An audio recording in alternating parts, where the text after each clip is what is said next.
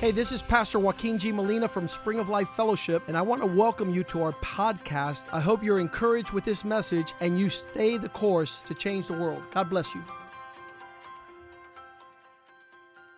Lord, we give you thanks this morning for what you're doing in this house. We give you thanks for a gathering and a spiritual place that takes God serious. Your word is a lamp unto our feet.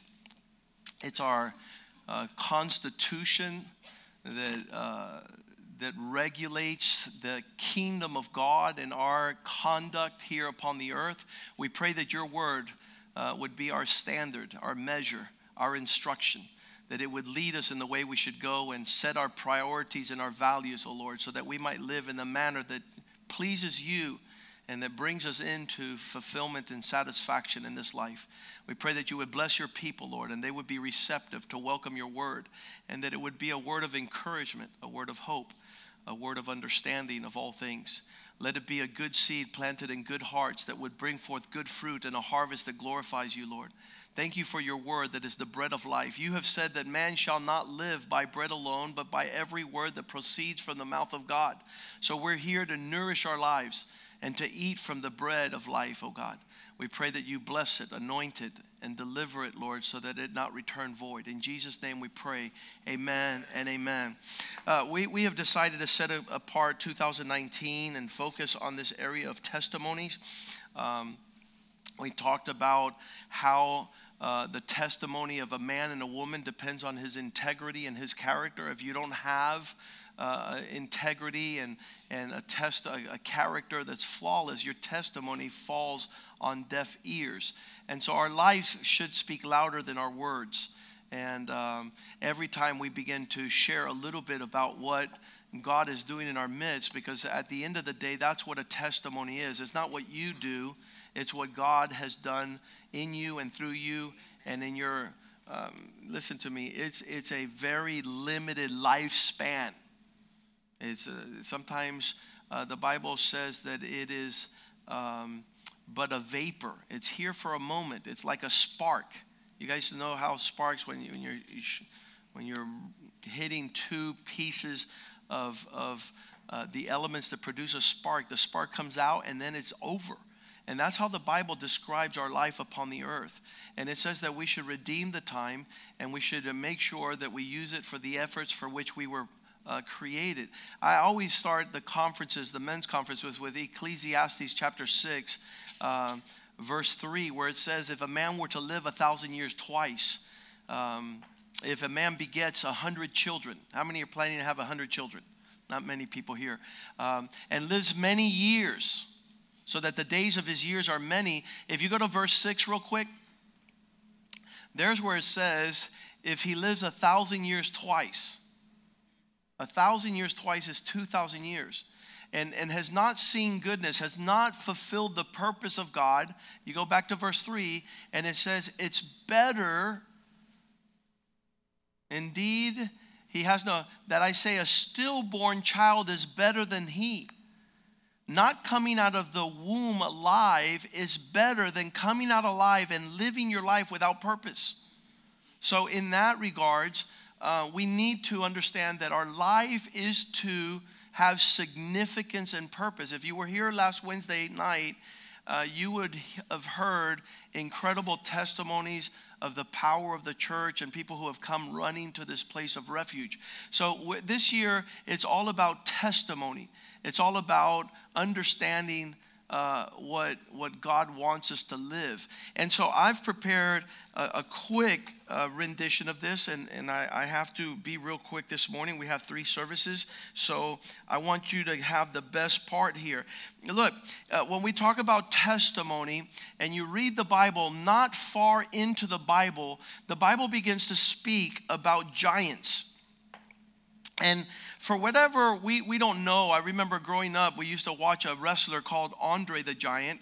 Uh, what an animal. I think that after that came uh, the Hulk Hogan, and, and these guys look like giants. But, but you know, um, in, in the land, and you read the Bible, and it talks about giants. These are not mythological uh, beings, but they're true, existing um, uh, forces to contend with. Uh, I did. A, they did an excellent job with this slide up there.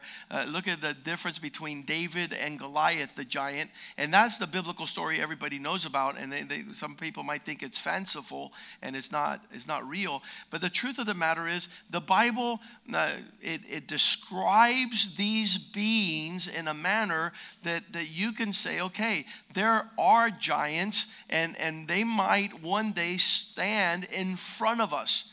If you haven't seen the movie by the Kendrick brothers, it's called Facing the Giants. Uh, you should watch that tonight if you get a chance. Uh, maybe it's on Netflix, I'm not sure. Uh, Facing the Giants by the Kendrick brothers. And they do the whole, you know, the challenges of life, the hardships. And um, when we were watching that movie, my wife and I, uh, at the very end of the movie, as soon as it was over, me and my wife were probably going through difficult times with the church and, and, and with our profession and finances. And, and right after we watched that movie, we just began to bawl. We just like, whoa, whoa. And it was like something spiritual. Um, that when life is confronting you from all sides and you feel that there's no overcoming, there's a God who wants to fight your giants for you. And and it's true. And and we're, we're just going to touch on, on some little verses here so that you can get uh, whet your appetite for the fact that there are giants, number one. And number two, what do we do when we face them? Deuteronomy one twenty-eight, where can we go? The question is asked. In the midst of a battle, when you're facing something, listen to me, I don't know how you're going to define giant, but the way I define it in my life, it's that it's larger and greater than my capacity to contend with. It's something overbearing. It's something huge. So they asked the question, where can we go?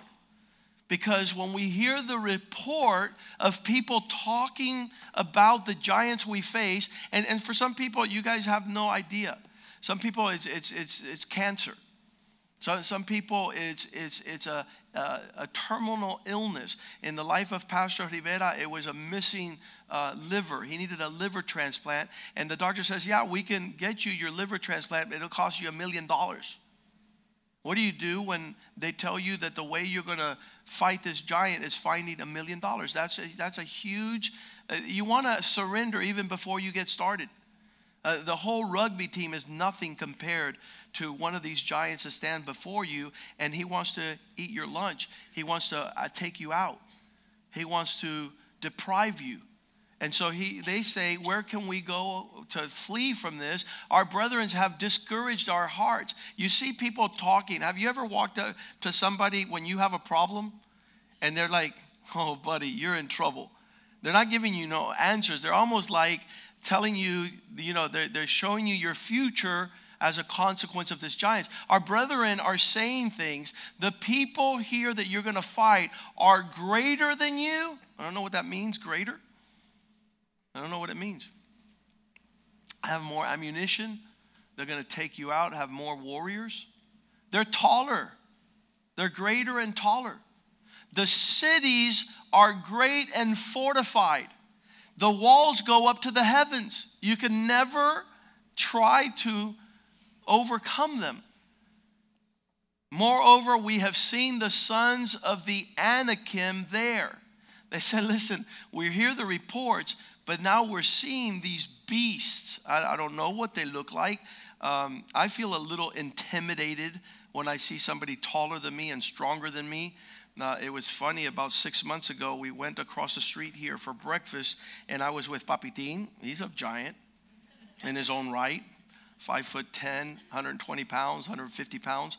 Uh, it was Jose Medeiros, a bull. You know, uh, a mighty warrior. It was Jose Rivera, man, a powerhouse of people. And, and then there was me. So uh, my dad, Rivera, Medeiros, and myself, and we walk into Sergio's, and we're going to wait for a, a table. He says, a table for four, please. And all of a sudden, these monster animals, I mean, the huge guys, they, they came in, and they had their sleeves up, and their muscles showing. And all the women went crazy. They started coming up to them. And it was just like a, just a, a chicken coop. And everybody's going wild. And I felt intimidated at that point. And and something just came into me. I said, um, which of you guys want to get beat up this morning? And my dad looked at me like saying, he's gone crazy. And I said, because Rivera is itching for a fight. And I pointed him that way. And then they turned and they looked at Rivera and Medeiros and they go. And then they thought they knew we were playing. But when you see these things and you provoke a fight, when they saw the sons of Anakim, listen to me. I, I have here, you, you guys think that this is not real, but um, how did they measure these guys? And you know how they measured them? They measured them on the basis of the beds they slept in. So it usually, when you see somebody's bed, you know if it's a midget or if the guy's like Shaq O'Neal, size twenty-four foot, right? No, I think it's a little bit larger. But but here there's a passage uh, in Deuteronomy three eleven. We did one twenty-eight, and now we're doing uh, three eleven, and it says, for only Og, the king of Basham, remained of the remnant of the giants. There was only one of them left, and this guy remained. Indeed, his bed was surrounded by iron. Is it not in Rabbath of the people of Ammon? I think they kept a museum there. Nine cubits in its length and four cubits in its width, according to the standard cubit. Now, we, I don't know cubits, so I had to go and get the New Living Translation, which they turn cubits into feet, and I'll read it in the New Living Translation. It says, his bed was made of iron and was more than thirteen feet long and six feet wide.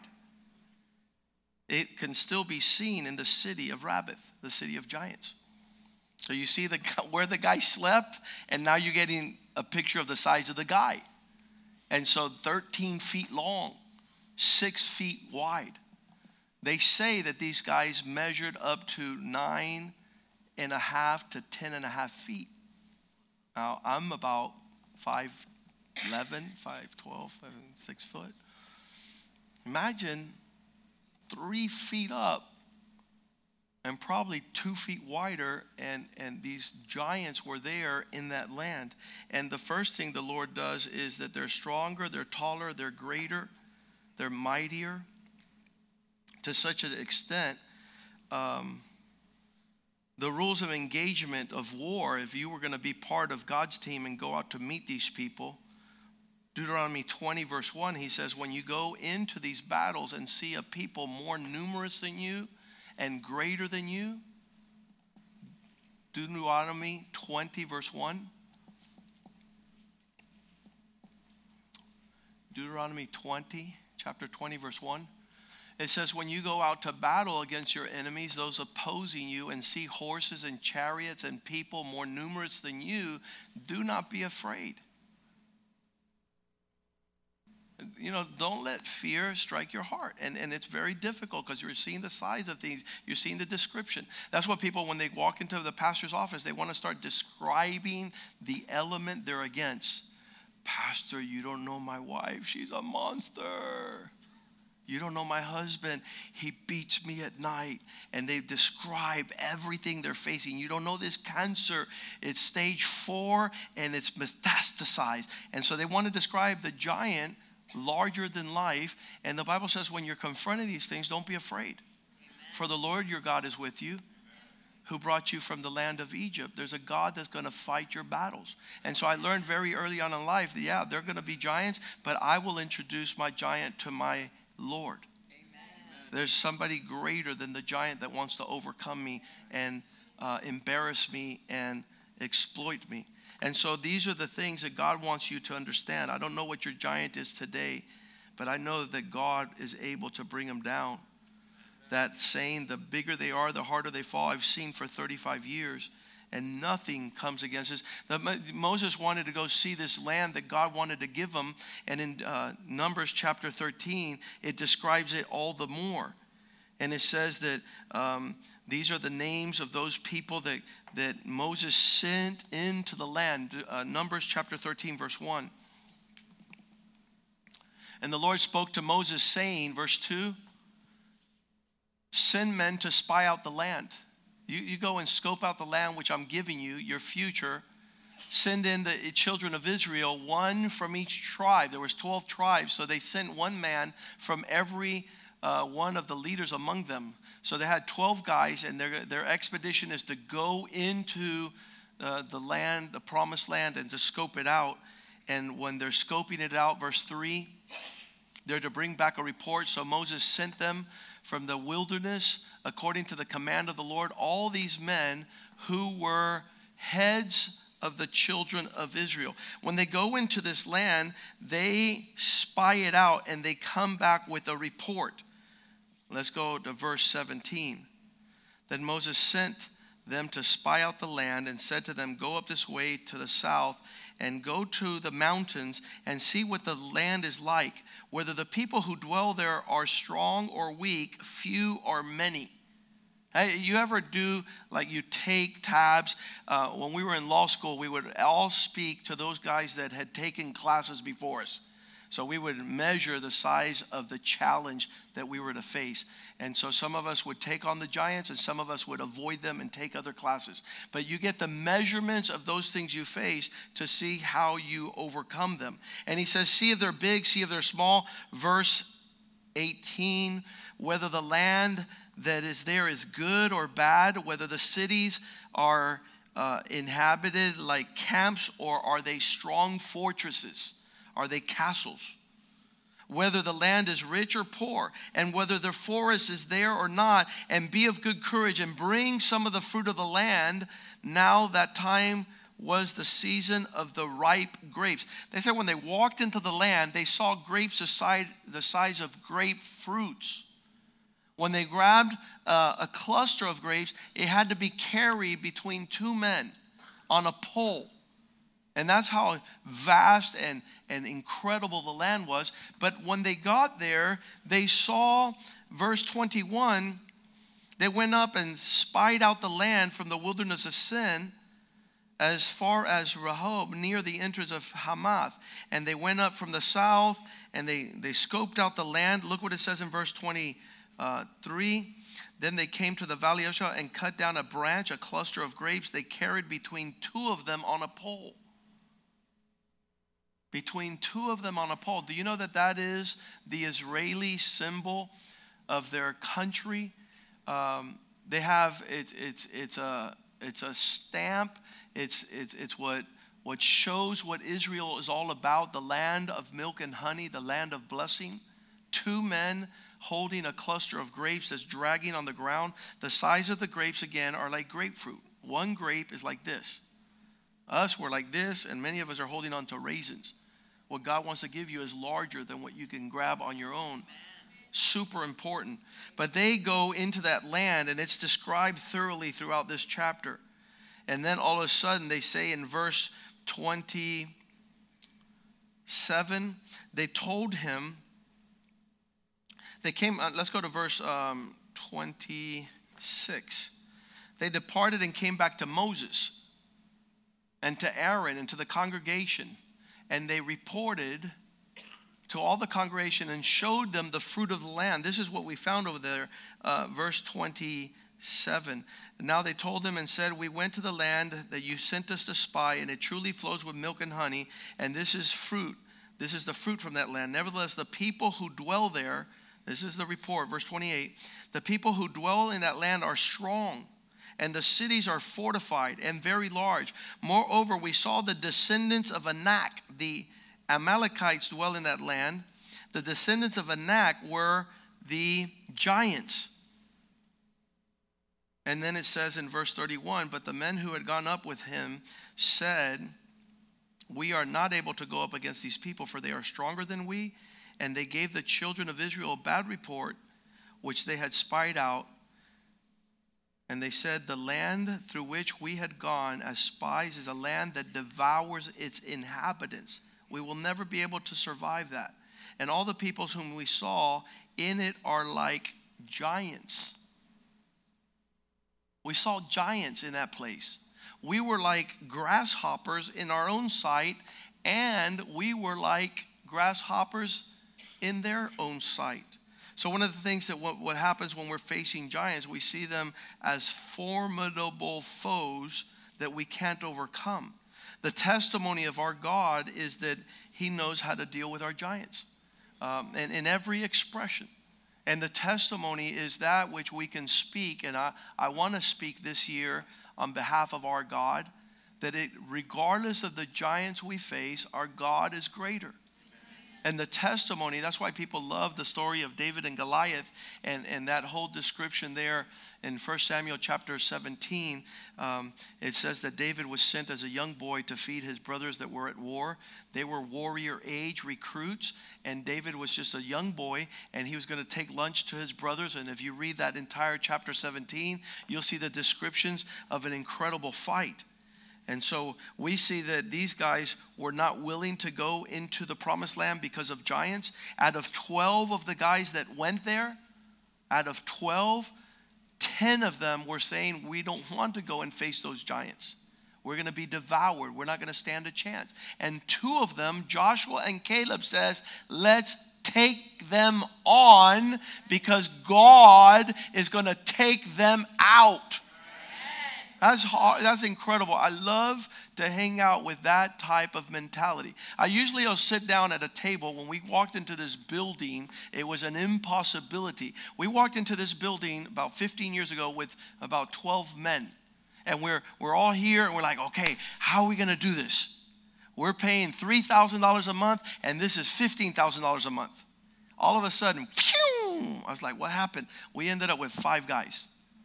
Out of the twelve guys that walked in here to have a greater and bigger place for our church, only five stayed and says, Pastor, we can do it.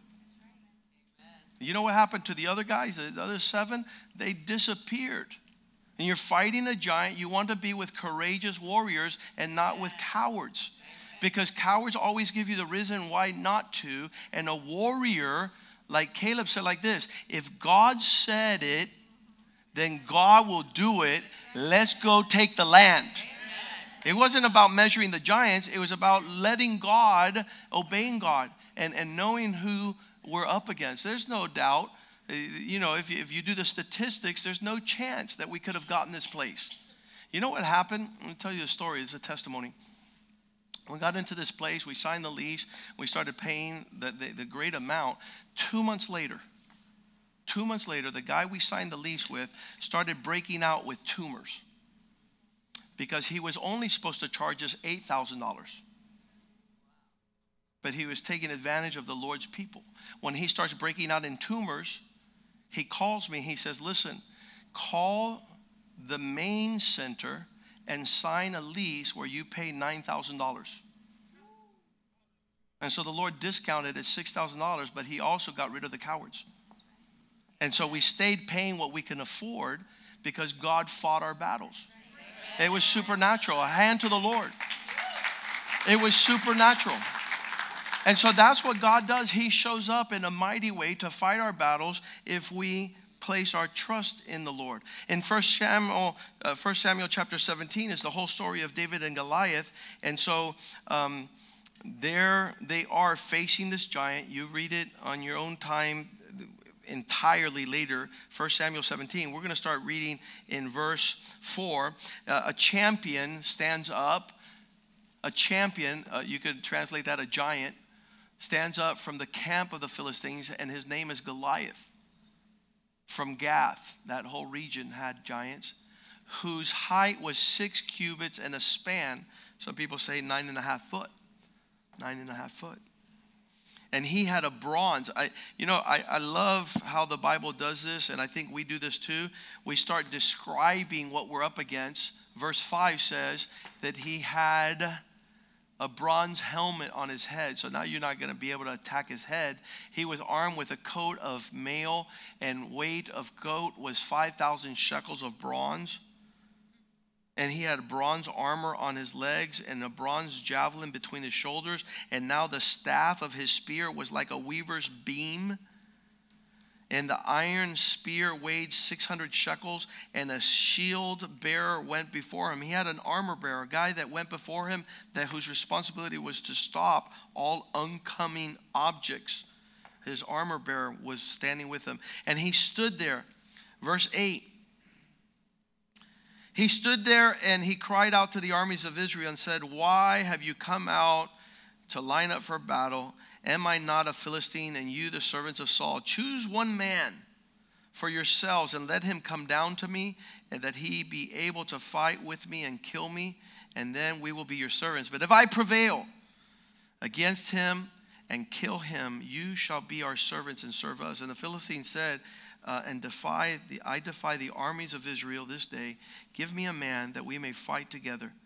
When Saul and uh, all of Israel, verse um, eleven, when they all heard this, the words of the Philistines, they were dismayed and greatly afraid. I, I don't spend too much time listening to what the devil says, because it's a bunch of lies. Amen. Everything. When I, whenever I fear something that's coming into my life to invoke fear in my presence, the Bible says, I have not been given a spirit of fear, but of power and might and of a sound mind and love. So I, I put fear to one side, and I'm not going to fight the devil based on emotions and sentiment. It's not about what I feel. It's not about being impressed with the giant.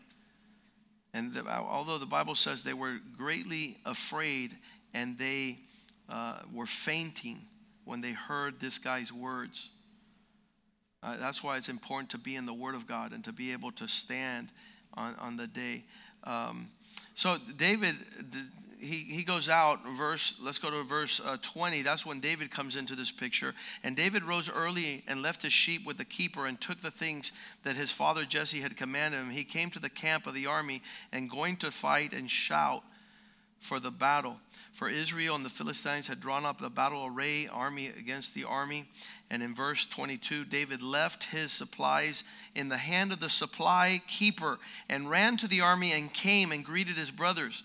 Then as he talked with them, there was a champion, the giant, the Philistine of Gath, the Goliath by name, coming up from the armies of the Philistines. He spoke according to the same. So David heard these words, and all of the men of Israel, Uh, when they saw this man, they fled from him and were dreadfully afraid. So the men of Israel said, "How you have seen this man, um, have you seen this man who has come up here? Surely he has come up to defy Israel.